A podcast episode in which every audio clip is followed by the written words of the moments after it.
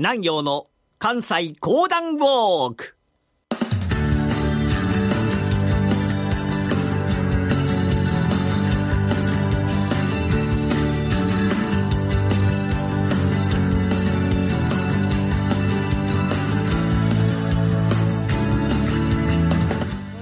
南陽の関西講談ウォーク。この番組はなにわの講談師極道南陽さんにこれまで歩いてきた歴史上の人物や出来事にゆかりの深い関西のさまざまな土地をご紹介いただきます。新選組のお話も今日で5回目。池田屋騒動の後新選組はその存在感を増していきます。それではこの後南行さんにご登場いただきましょう。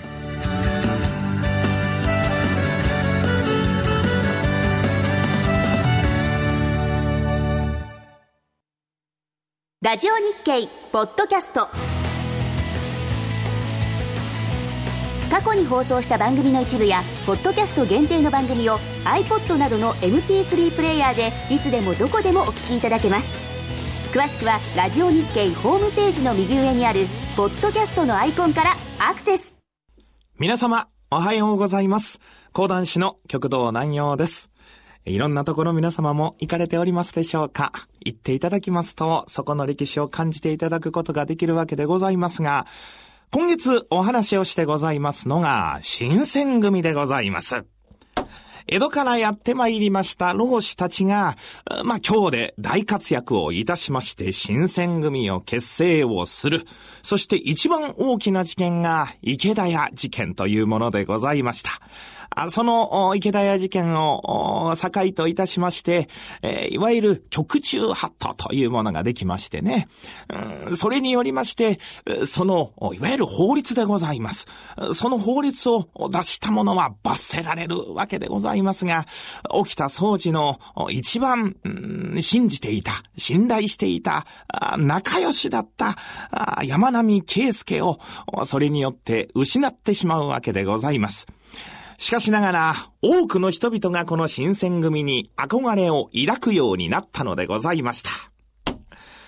うわぁ、新選組に入ったら、俺も活躍できるかもせえへんな。そうやな。新選組というのはすごいもんやな。え江戸の方からやってきた、あの、近藤勇さんという方が局長やそうだや。お、聞いたか？お、なんか今度な、大使を募集してるらしいで。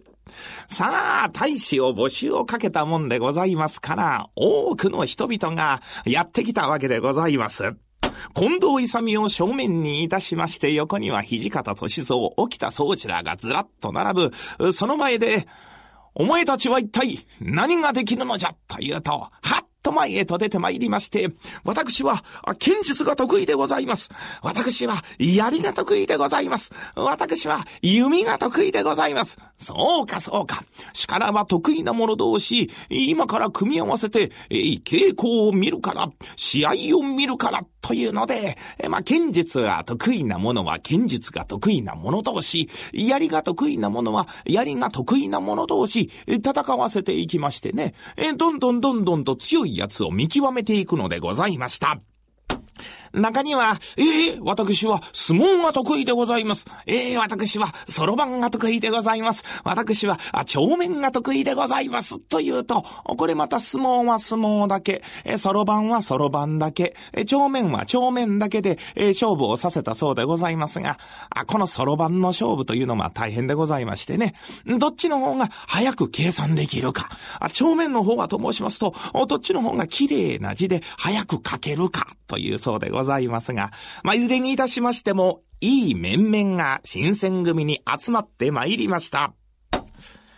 近藤さん、そろそろここも非常に狭くなってまいりましたが、どこか新しい場所に行かなければ、今のこの大きな新選組、住むところがございません。うん、そうじゃな。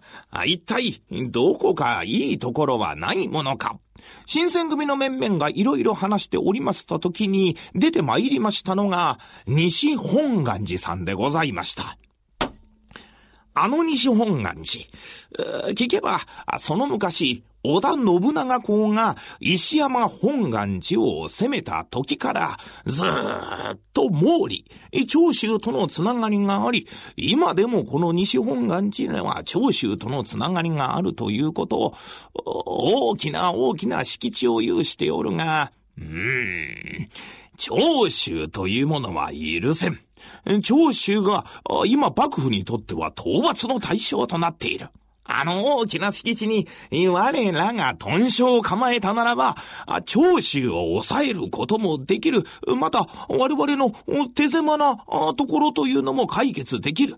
どうじゃ、西本願寺に動かんかっと近藤勇が申し上げれば、おお、さすがは近藤さんだ。そういたしましょう。局長そういたしましょうと、いきなり西本願寺へとやってきたわけでございます。さあ、困ったのは西本願寺の面々でございましてね。あの、もし、あの、あなた方は、何？我々のこの揃いの発表を見てもその方たちはわからんか？我々は新選組じゃ。あ、いやいや、そういうことではございません。もちろんそのハッピー新選組というのは存じ上げておりますが、後ろを見れば多くの方々が続いておられますが、このお寺に一体何のご用でございましょうか？うん。何の用というてな、これからは、ここが我々の豚書じゃ。えええ、いやいや、そんなこと急に言われても困りますんで。ん？何か？困るというのはその方たちの寺が長州と繋がっておるからか。いやいや、そういうわけではございませんが、こちらの方も何の用意もできておりませんし、いきなりあなた方が来られてしまいますと、ここはお寺でございますので、ん？わかっておる。その方たちの邪魔はせんからな。というなり、中へとつかつかつかつかつかっと入って参りました。新選組の面々、もう100名を超えてございます。北州会所と太鼓楼と申します建物をば選挙いたしました。さあ、ゆっくりと静かにしてくれているのかと思いますと、そうではございません。翌日になりますと、新選組、集まれ大使の者どもよく聞け。我々にとってはいつ戦いがあるかわからんからな。稽古こそが命じゃというとね、いきなりそこで、えー、ちゃんちゃんバラバラ、ちゃんちゃんバラバラと稽古を始めたのでございました。ああ、ああ、ああ、ここは寺でございますので、えそんな物騒なことはおやめくださいまし。何が物騒であるか。今日が物騒の世であるから、我々新選組が来て、えー、それを収めようとしておるのじゃ。あ我々はなあ、まさに仏の心にのっとってやっておることである。そのようなことを言うのではない。おい、大使たち、わかったな。もっとしっかりやれ。もっとしっかりやれ。はあさあ、そうなりますとね、もう大使たちも自由奔放に、あちらで稽古、こちらで稽古とやってまいります。ところが持っておりますのが、これ、ほんまもんの刀でございましてね。ほんまもんの刀でちゃんちゃんバラバラ、ちゃんちゃんバラバラとやっておりますと、いきなり本堂へと上がってきた。ああ、そこは秋前。そこは本堂でございますので、そこはおやめください。何を言うか、戦いの最中にやめろと言うて、やめれるものかというと大使の面々が、本堂の上でもたんちゃんバラバラ、ちゃんちゃんバラバラとやり続ける。そのうちに、どうした弾みか、その刀が柱にガシャーンと当たったうん？柱はさすがに切れぬかそのまま柱から引き抜きましたが、そこには刀傷が残ったんでございます。ああ、ああ、ああ、何をするのでございますか？この大切な本堂、何を言うておるのじゃというと、また引き続き稽古を始める。それがね、毎日毎日続くんでございます。本願寺さんの方も困ってまいりました。どういたしますか？どういたしますかではございません。まだ、刀や槍の稽古だけならまだしも、最近では、法術の稽古までいたします。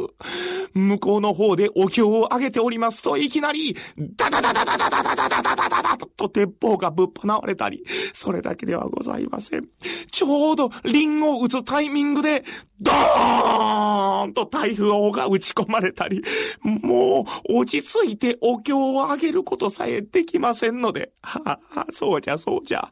先日は先日で大変じゃった。はあ、我々が毎日のように精進料理を食べておると、向こうの方でうわーっと盛り上がったかと思うと、酒を飲んでおる。まあ、我々も般若党なんて言いながら酒をいただくことはあるが、それだけではない。なんと、肉を食べておるのじゃ。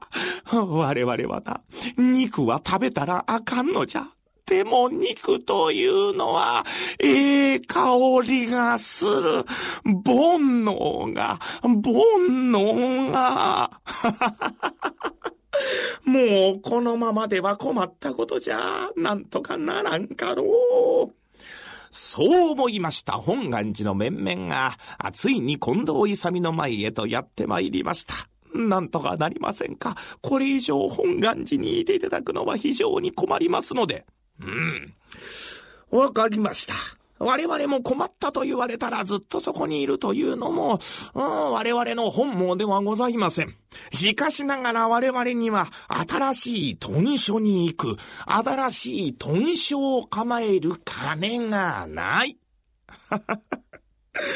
それぐらいなら出させていただきますので。おー、そうかそうか。では、新しい豚書ができ次第出ていくからな。やっとの思いで西本願寺から新選組が出ていくのでございました。さあ、この続きはどうなりますやら。これはまた次回のお楽しみ。極道南陽でした。山本薫です。大橋弘子です。矢川ゆきです。マーケットトレンドは私たち3人がお送りします。日々変わりゆく投資情報を毎日コンパクトに15分でお伝えします。マーケットトレンドは月曜から金曜夜6時トコムスクエアから公開生放送広く大使を募集し大所帯となった新選組は本拠地を西本願寺へ移します新選組本陣の看板を掲げて境内の北東部分を屯所としていました。現在も境内に残る太鼓楼は屯所として使われていた建物の一つで名前の通り法要の合図を伝える太鼓を2つ備える楼閣建築です。国の重要文化財に指定されている太鼓楼。現在は倉庫として使用され中を見ることはできませんが建物の内部には新選組による刀傷も残っていると伝えられています。新選組ゆかりの西本願寺は JR 京都駅から歩いて15分ほど。太鼓楼は境内の北東の端。京都駅から堀川通りを北へ走る京都市営バス西本願寺前バス停の正面に位置しています。余談ですが西本願寺には今大流行のスマートフォン向けゲームアプリポケモン GO のアイテム入手場所となるポケストップが8カ所もあるそうです。南陽の関西講談ウォーク新選組のお話も来週で一区切り。新選組の参謀を務めた伊藤貸太郎についてのお話です。どうぞお楽しみに。